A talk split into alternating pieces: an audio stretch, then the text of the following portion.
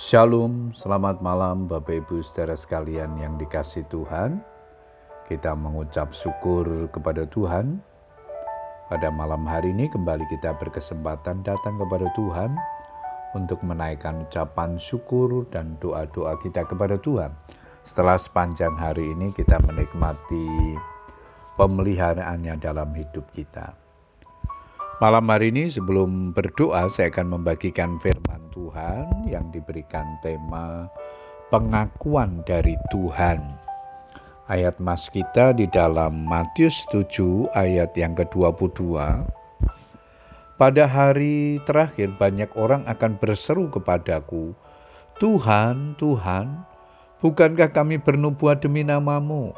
Dan mengusir setan demi namamu, dan mengadakan banyak mujizat demi namamu juga. Bapak Ibu saudara sekalian, banyak orang Kristen beranggapan bahwa percaya kepada Tuhan Yesus sebagai Tuhan dan Juru Selamat itu sudah cukup untuk memperoleh keselamatan, apalagi ditambah dengan keterlibatannya dalam pelayanan. Lengkaplah sudah, dan itu sudah pasti menyenangkan hati Tuhan. Benarkah demikian? Keselamatan tidak berhenti sampai kita percaya kepada Tuhan Yesus saja. Tetapi kita harus terus bertumbuh sampai dapat menjadi pelaku daripada firman Tuhan. Sebab bukan setiap orang yang berseru kepadaku Tuhan, Tuhan akan masuk ke dalam kerajaan surga, melainkan dia yang melakukan kehendak Bapa-Ku yang di surga. Tidak ada hal yang lebih utama dalam hidup orang percaya selain melakukan kehendak Bapa. Melakukan kehendak Bapa atau tidak melakukan kehendak Bapa adalah ukuran Tuhan dalam menilai hidup seseorang. Pada waktu itulah aku akan berterus terang kepada mereka dan berkata, Aku tidak mengenal kamu, enyahlah daripadaku, kamu sekalian pembuat kejahatan.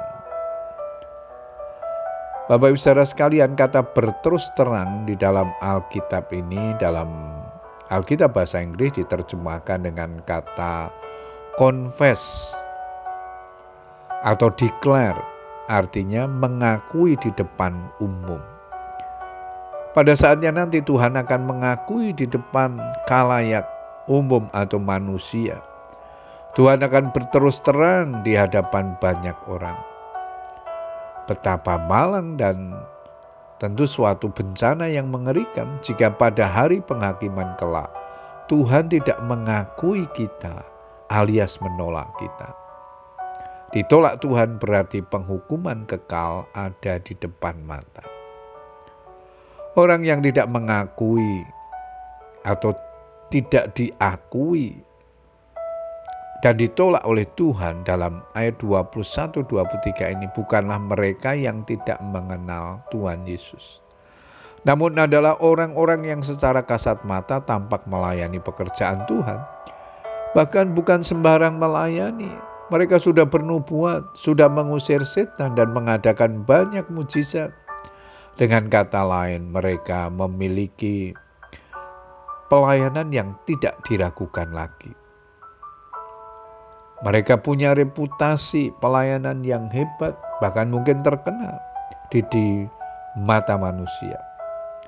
Ternyata prestasi seseorang dalam pelayanan bukan jaminan beroleh pengakuan dari Tuhan atau dikenal Tuhan.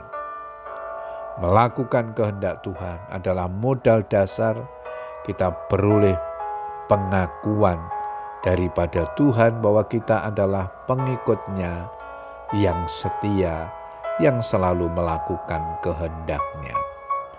Puji Tuhan Bapak Ibu saudara sekalian, biarlah kebenaran firman Tuhan yang kita baca dan renungkan malam hari ini menolong kita untuk semakin bertumbuh dewasa di dalam pengenalan kita akan Tuhan.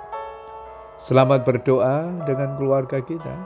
Tuhan Yesus memberkati. Amen.